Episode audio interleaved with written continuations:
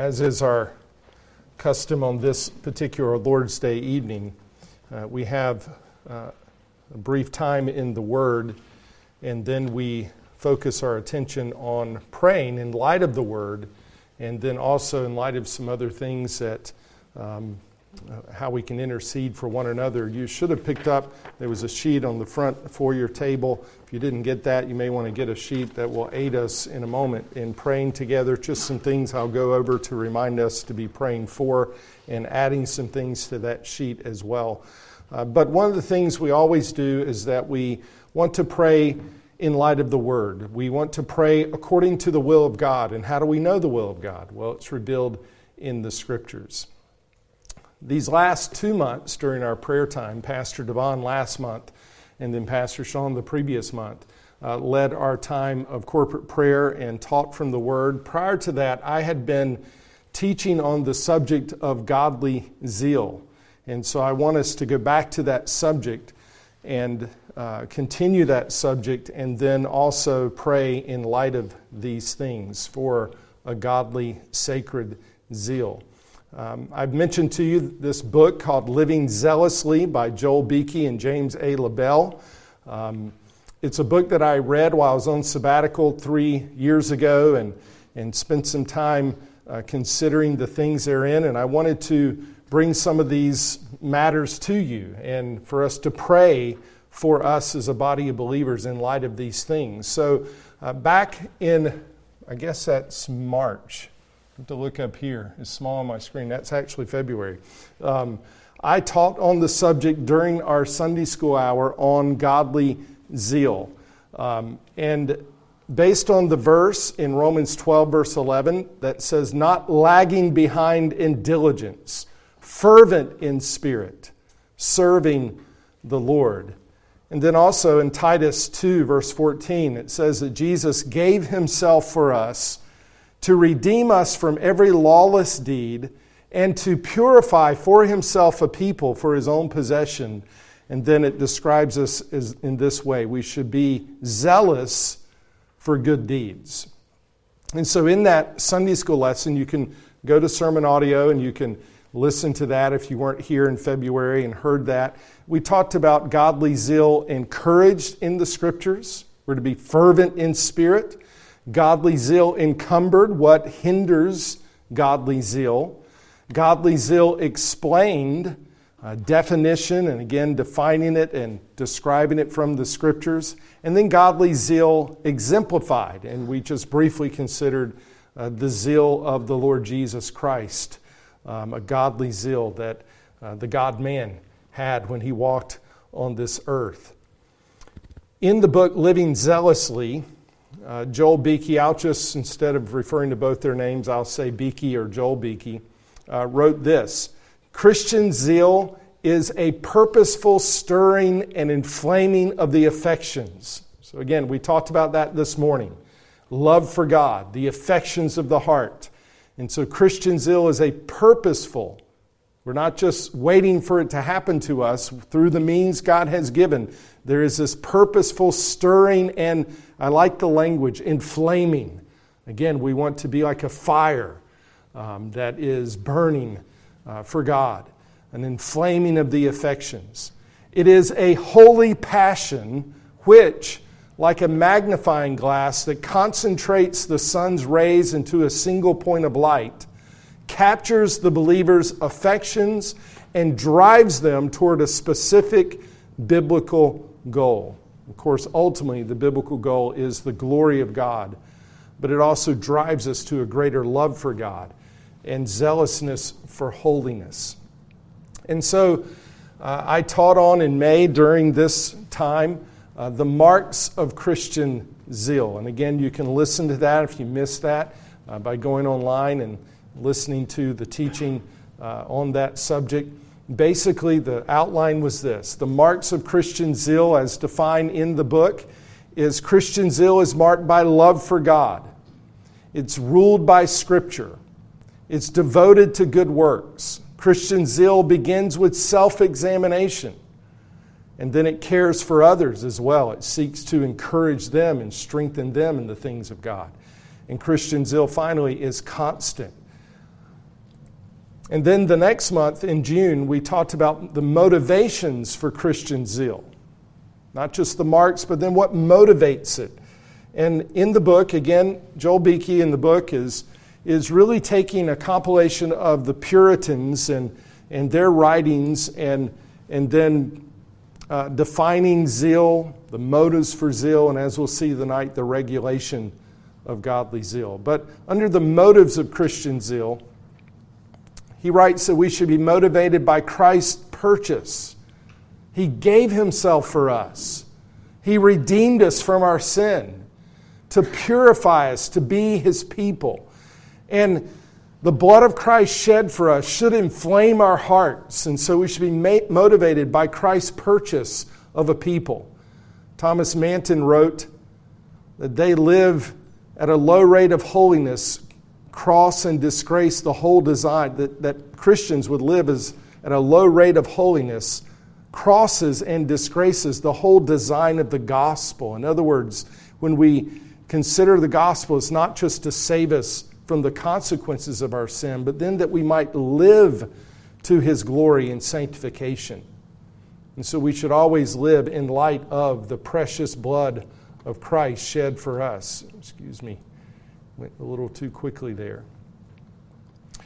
We've been bought with a price, and therefore we're to glorify God in our bodies as we consider the purchase of Christ for us. I won't go through all of these, but but just to remind you that we should be motivated even by unbelievers. Uh, we should be motivated by people, as the Puritans would write, who are violent in the ways of sin.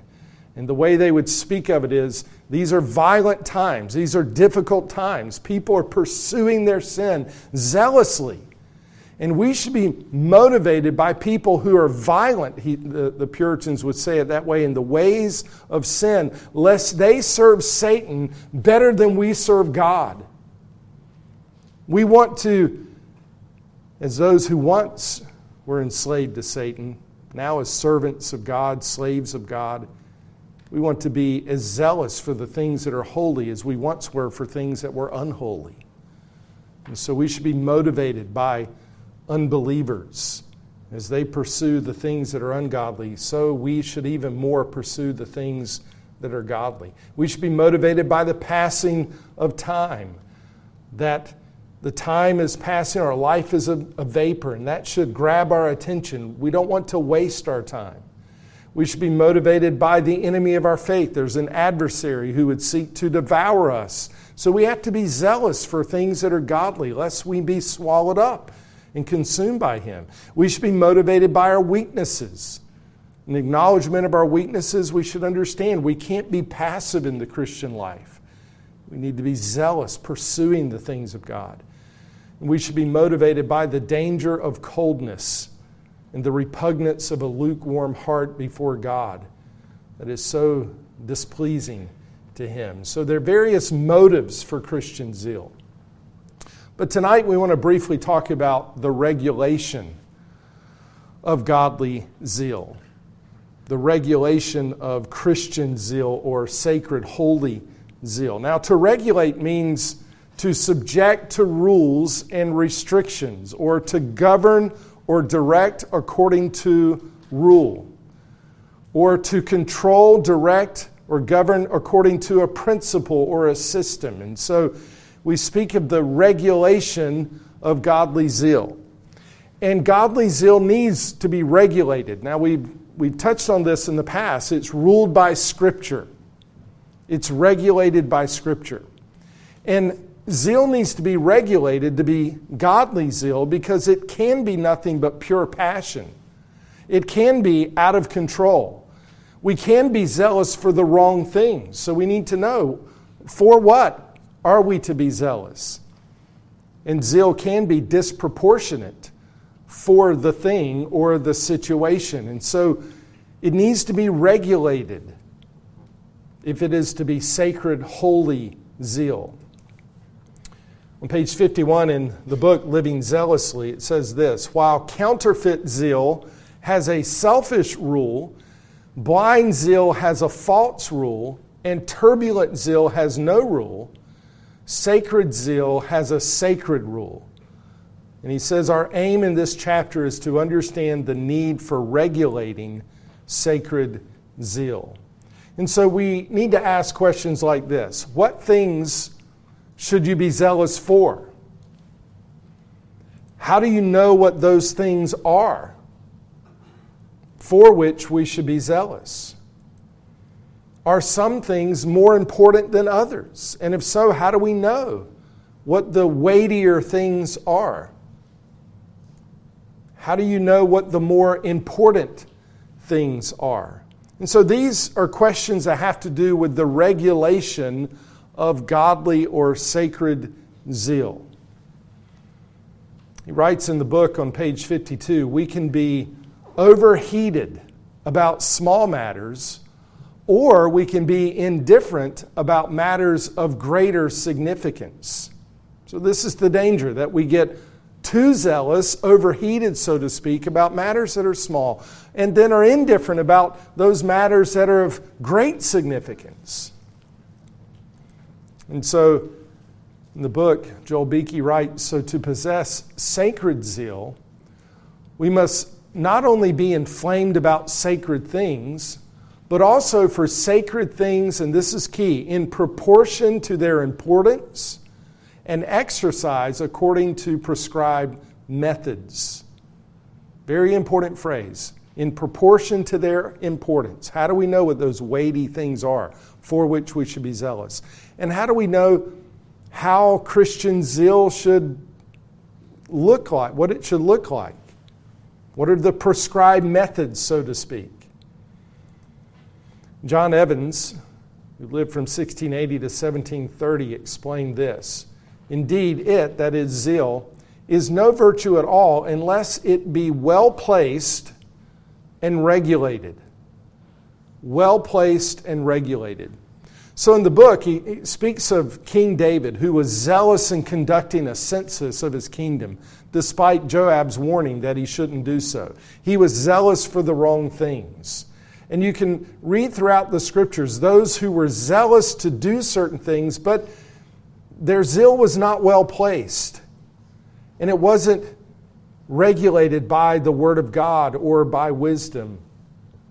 And so John Evans goes on to say zeal should bear a proportion to the value and importance of things. So, no, another important phrase the value and importance of things. Indeed, the least truth of which we are convinced must not be given up. So, all truth is important nor should we act contrary to known duty in the least instance. In other words, the Puritans would talk about how if it's a known duty from the scriptures, a requirement, this is something we should give ourselves to. So we're not, by talking about things that should be weightier, we're not saying that, that known duties before God or certain truths should be given up. But we understand that not all truths are of equal importance in various ways. Let, let me give you some example. First, the quote. But all truths or duties are not of equal moment, or that means importance, as the Puritans during that time would use it. Not all truths and, or duties are of equal importance or concern either to ourselves or others to honor God or the interest of religion. They went on to say, since that is the case, John Evans said, there is room for the exercise of moderation as a virtue in relation to things of small consequence. So, not everything is, of, is as important.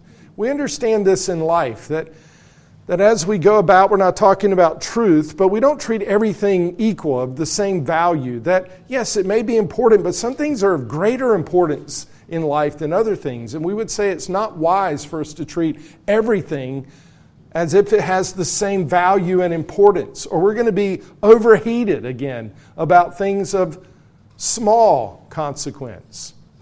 And then, if we're not careful, indifferent about matters of greater significance. So, we need our zeal regulated by the Word of God. We need to know what is of small consequence and what is of greater significance. Now, You should be asking, well, where is this in the scriptures? So let me give you an example of that. Matthew 23, verse 23. Jesus said, Woe to you, scribes and Pharisees, hypocrites! So here Jesus is being very firm with them. And he's pronouncing in this section of Scripture various woes to these legalists. And he calls them hypocrites. And here's why. One of the reasons he says, For you tithe, they gave a tenth of mint and dill and cumin. So they were very meticulous in tithing those very small plants, seeds. And he says, and have neglected the weightier provisions of the law justice and mercy and faithfulness. But these are the things you should have done without neglecting the others. So he doesn't say they should not have tithed the mint, the dill, and the cumin. He says these are things you should have done. The problem is they were very zealous about those things, but they had neglected the weightier provisions of the law. So here Jesus is acknowledging that not everything is of the same weight, so to speak. There are weightier provisions. Justice, mercy, and faithfulness are weightier than whether or not someone is tithing the mint, dill, and the cumin. Again, it's not that that's not important. We should not give up the least truth or in one sense, we should not devalue the, the, the simplest duty we have before God, but not to the neglect of the weightier things justice, mercy, and faithfulness. And of course, you're familiar with the Pharisees, scribes, Sadducees, how they had various ways to neglect the weightier things of the law, justice and mercy and faithfulness. So they would for example, the responsibility that would fall in the category of, of justice and righteousness, mercy, uh, in taking care of a widow. And the responsibility they had that in a parent's older age or in a situation which there was need, instead of meeting that need, which would be the weightier provisions of the law, justice, mercy, and faithfulness, they, they created what wasn't in the law. They would give certain things to God. They, Corban, they would call it, which means given to God. And they would say, we can't, we can't meet the needs of a widow, of a person in great need, because we've given this to God. And it can't be touched. So they not only would just focus on the wrong things, they would make up their own laws. And they were very zealous for things that weren't even required by God uh, in His law. So here's an example of that, where there are weightier provisions of the law, things that, that have more consequence, that are worthy of, therefore, a greater zeal in our lives. So then the question is what are some benchmarks for determining the value of a belief or duty before God, a doctrine or a responsibility or duty before God? And so in the book, there's a section that speaks of that benchmarks for determining the value of a belief or duty. And it says this the first benchmark is the Word of God if Scripture classifies something as a necessary belief, that is, for example, the resurrection of Christ, or if it classifies it as an incumbent duty, for example, forgiving one another, that belief cannot be maintained, that duty cannot be performed with too much zeal. So here we find two categories a necessary belief or an incumbent duty. But if Scripture assigns the matter to the realm of Christian liberty, as we find in places like Romans 14, it would be wrong to be overly passionate about one side or the other. And so Joel Beeke writes that matters of liberty call more for love than for zeal. And so these are some benchmarks Is it a necessary belief, like the resurrection? We dare not compromise in the slightest about the resurrection. It is a necessary belief. And so we find in places like 1 Corinthians 15, the Apostle Paul emphasizing the necessity of that for the Christian life. If that's not true, then nothing of Christian doctrine, nothing of the gospel is true. And then these incumbent duties we have to one another, like forgiveness. So that's the first benchmark the Word of God. the Scripture classified as a necessary belief or an incumbent duty? But then in the book, it speaks of the second benchmark by which we may determine the value and importance of a belief or duty is its tendency to promote or hinder practical godliness. For we have been called to this as God's people. Goes on to say, on the one hand, we may ask whether the belief or duty contributes to the promotion and defense of godliness. If it does, then with an eye to the glory of God and the edification of His people, we should zealously uphold it. On the other hand, we should ask whether the implementation of this activity or belief hinders practical godliness. If it does, that with an eye to the call of the gospel to devote ourselves unto good works, we should be zealous against it. So here are some benchmarks that we ask Is it a necessary belief? Is it a, an incumbent duty? Does it further the promotion and defense of godliness? And does it hinder practical godliness? So these are some benchmarks for determining the value of a belief or duty. Now, when we speak of incumbent duty, the word incumbent means it's necessary for some responsibility, it's obligatory. God has placed this responsibility upon us. And sometimes believers can be zealous for and fight for and cause conflict over a whole host of things that are not necessary beliefs. They are not what we call primary doctrinal issues that are pertaining to the gospel that one must believe in order to be a Christian. And people can be zealous for particular duties that are not obligatory, as defined by the Word of God. That is, sometimes they might make up their own precepts, what the Scripture calls the precepts of men. And people can actually be zealous for things that do not promote godliness and actually promote ungodliness. Sometimes we can be zealous for all kinds of sin. We can be zealous for ourselves. We can be zealous for our own glory, our name, our sinful desires. And these are things that the Puritans would speak of arise out of natural zeal, that is, fleshly, sinful zeal. John Reynolds called natural, unregulated zeal, quote, an incarnate devil. We have to be, therefore, on guard to make sure that we are regulated by the Word of God, thoroughly scriptural in our zeal. What should stir up the heart of the believer are those things that are essential in the Word of God. We should be looking for those things. What are some of those things? Well, the glory of God itself. We should be zealous for the glory of God.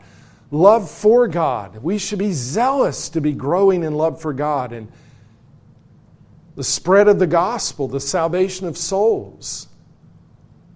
Obedience to God by obeying His word, personal and practical holiness. These are things we should be zealous for. Love for neighbor, love for our wives, men, love for our children, bringing them up in the discipline and instruction of the Lord. These are incumbent duties.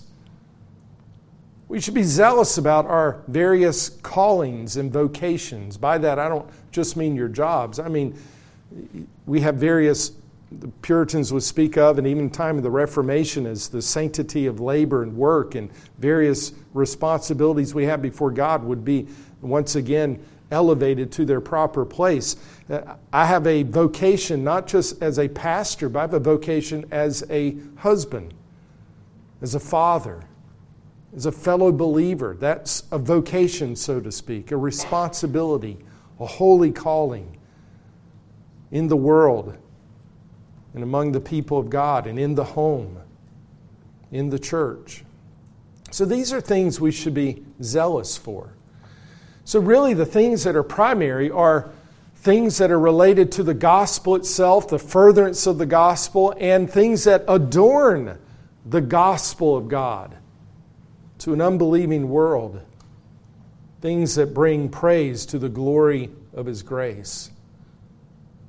And so, again, benchmarks for determining the value and belief of a belief in duty is it a necessary belief according to the Scriptures, an incumbent duty in the Scriptures? Does it further godliness?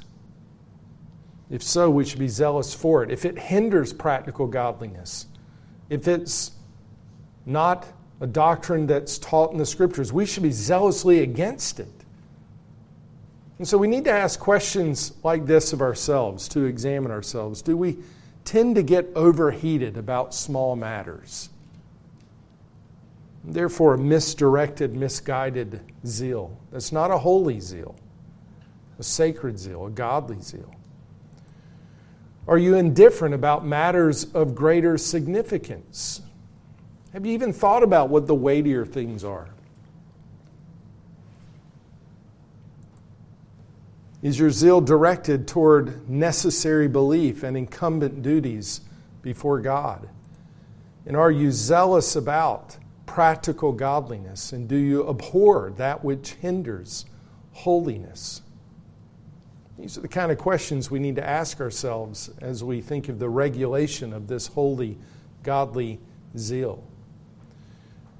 So, in the book on page 52, Beeke writes this So to possess sacred zeal, not natural fleshly zeal, but sacred, holy, godly zeal, we must not only be inflamed about sacred things, but also for sacred things in proportion to their importance and exercised according to prescribed methods. On the other hand, being overzealous about small matters or neglecting weightier matters or disproportionately concerned over one matter to neglect of a weightier matter will lead to hypocrisy. So we need to be on guard against hypocrisy. Again, it goes back to what Jesus said to the Pharisees. They were hypocrites because they were very careful about smaller matters, but they were overlooking the weightier matters of the law. One more example in regard to that is Matthew 23, verse 24, where Jesus said, You blind guides who strain out a gnat and swallow a camel. They strained out a gnat, but he says, You swallow a camel. Now, what's the background of that? Well, one commentator describes it this way that he said the rabbis actually debated this. The law says contact with a dead animal makes one impure. But they would debate how does that apply to a gnat that falls into a cup of milk, for example, and dies? Are you coming in contact with a, with a dead animal and is it therefore unclean? And so they had all kinds of rulings about gnats the smallest of what they would call unclean animals that maybe had died, and they, they wanted to strain out the gnat. So, just in case something fell into their cup, they would strain it out. Even the gnat. If you swallowed a gnat, you came in contact with an unclean animal. They're so meticulous about those things that then they even came up with their own regulations about things that God had not regulated. And this commentator says, meanwhile, they swallowed camels, the largest of unclean animals. That is, while they belabored minute issues, they ignored the great ones, ones that touch the core of God's interests, again, such as justice and mercy. So, as we consider again what godly zeal is, the marks of godly zeal, the motivations for godly zeal, we also need to consider the regulation of godly zeal. How often do we see even today in the church, the body of Christ, universal, but in local assemblies, where there's division and conflict over things that people are zealous about that, that are not the weightier things. And yet we sometimes neglect the weighty things. We hear people talking about, and you've that there really are churches that split over the color of the carpet. All kinds of things that really aren't regulated at all by God's Word. They're regulated by our preferences. And yes, maybe they're important. You know, you don't want, I don't know, I don't want to say because I could be wrong. Red carpet and purple chairs. I don't guess we want that, do we? But in the end, what's weighty? People fight over and have conflict over things. And again, Truth is important, and, but even in the truth of God's Word, we speak of primary doctrinal issues, secondary doctrinal issues, and tertiary doctrinal issues. Some things are weightier than others. And so, for the sake of the glory of God in His church and for the sake of the unity of the body, we need to have, understand the regulation of godly zeal. We need to make sure that we're unified on being zealous for things pertaining to the gospel, the glory of God, the salvation of sinners. Then other things, maybe not hold to so tightly. And be charitable, even when there's disagreement regarding those particular things. So we can see how the regulation of godly zeal is an important subject. And so what I want us to do is take just a little bit of time and, and pray for this particularly. And so I'm going to put this time in the category of praying in light of what we've talked about just now regarding zeal, zealousness, godly zeal, the regulation of godly zeal, but then also on your uh, handout under discipleship ministries, Sunday school, and worship. I'd like for us to pray particularly for the ministry of the word as well. Not only for the word as we've heard it tonight, but pray for the current sermon series on a call for men to be godly and intercede for one another in regard to those things.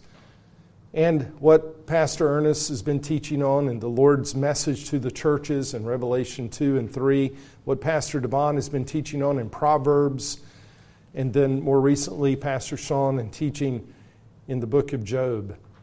And so let's pray for these things the ministry of the Word, and specifically what we've been hearing from the Word of God tonight and in our worship services and Sunday school as well. So I would ask if we do that. Then we'll pause, we'll, we'll finish that time of prayer, and then we'll pray for some other things. And I'll mention some of the things that we can intercede for. But let's just have a season of prayer for these things. So let me just, again, ask you I'm going to call upon you men to pray in light of this. Whole other subject. We know in the scriptures in 1 Corinthians that there was a time and women did pray with their heads covered, and we don't want to get into that subject tonight. But also, we find in scriptures, in 1 Timothy 2 8, Paul says, I want men in every place to pray. And he's calling upon men to lead in that way. And so I'm doing that. I'm calling upon you men to pray. And he says, Pray in this way lifting up holy hands without wrath or dissension. So, just as a reminder, he's not commanding that we literally have to lift our hands. But the focus of that is in prayer that we have holy hands. We confess our sins before the Lord. We don't come before him holding on to sin. And it says, without wrath or dissension. In other words, we're seeking peace among the brethren. And so we're men who are pursuing the things of God. We're pursuing holiness. We're pursuing right relationships in the body. And in that heart attitude, men pray and intercede in light of the things that are the will of God. And so, men, I call upon you to do that. So let's have a, just a season of time to pray for these things regarding godly Christian zeal and the subjects of the ministry of the word that are, we're under uh, hearing currently. Let's bow our heads in prayer. Father, we. Thank you again for the clarity your word gives. Lord, if we're without your word, we're in the darkness. We're stumbling. But Father, having your word and knowing it, loving it, seeking to live in accordance with your revealed will in the Word. Lord, we have light, it is a light to our path. And so, Father, we thank you that we have your Word, and we thank you that it gives us clarity about those things that are weighty in life, things that are most important, even in your law, things that are of great value and significance. And so, Father, I pray that we would be those who have wisdom as we study your word to know those things that are the weightier provisions of the law, those things that are very significant that we dare not neglect at all, that we be zealous for. And Father, I pray that we would be zealous for sanctification. Lord, we know that this is your will that we be sanctified. We know that it's your will that we work out our salvation, our sanctification in fear and trembling. We know that it is your will that we walk carefully and according to your word, that we should not be foolish, but understand what your will is as revealed in Scripture, and we should pursue it fervently.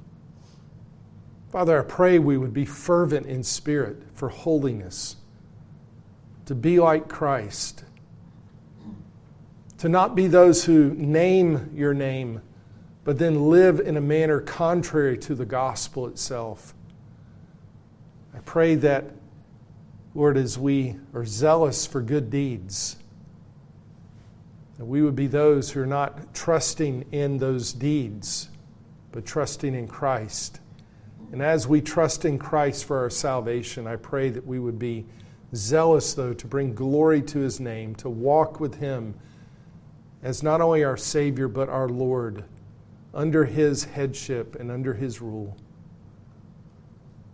Father, I pray that we would be careful to make sure that our, our zeal are for things that are holy, things that are your will according to the Word. I pray, Father, that we would be careful in that sense. And God, forgive us for sometimes being zealous for things that are of no consequence, things that are not even necessary, not even your will according to the scriptures. God, forgive us when we're zealous for, for even carnal, fleshly things or things that, that have no eternal significance while we neglect those things that indeed are of eternal value and significance. Father, I pray that we would not, Lord, impoverish our own souls by being zealous for that which is not holy. So I ask, Father, that we would be, even as we've seen recently in your word, be careful how we walk. Not as unwise, but as wise, making the most of our time, for the days are evil. Father, I pray we would not be foolish, but understand what your will is as revealed in Scripture. And I pray these things for your sake, and for your glory. Amen.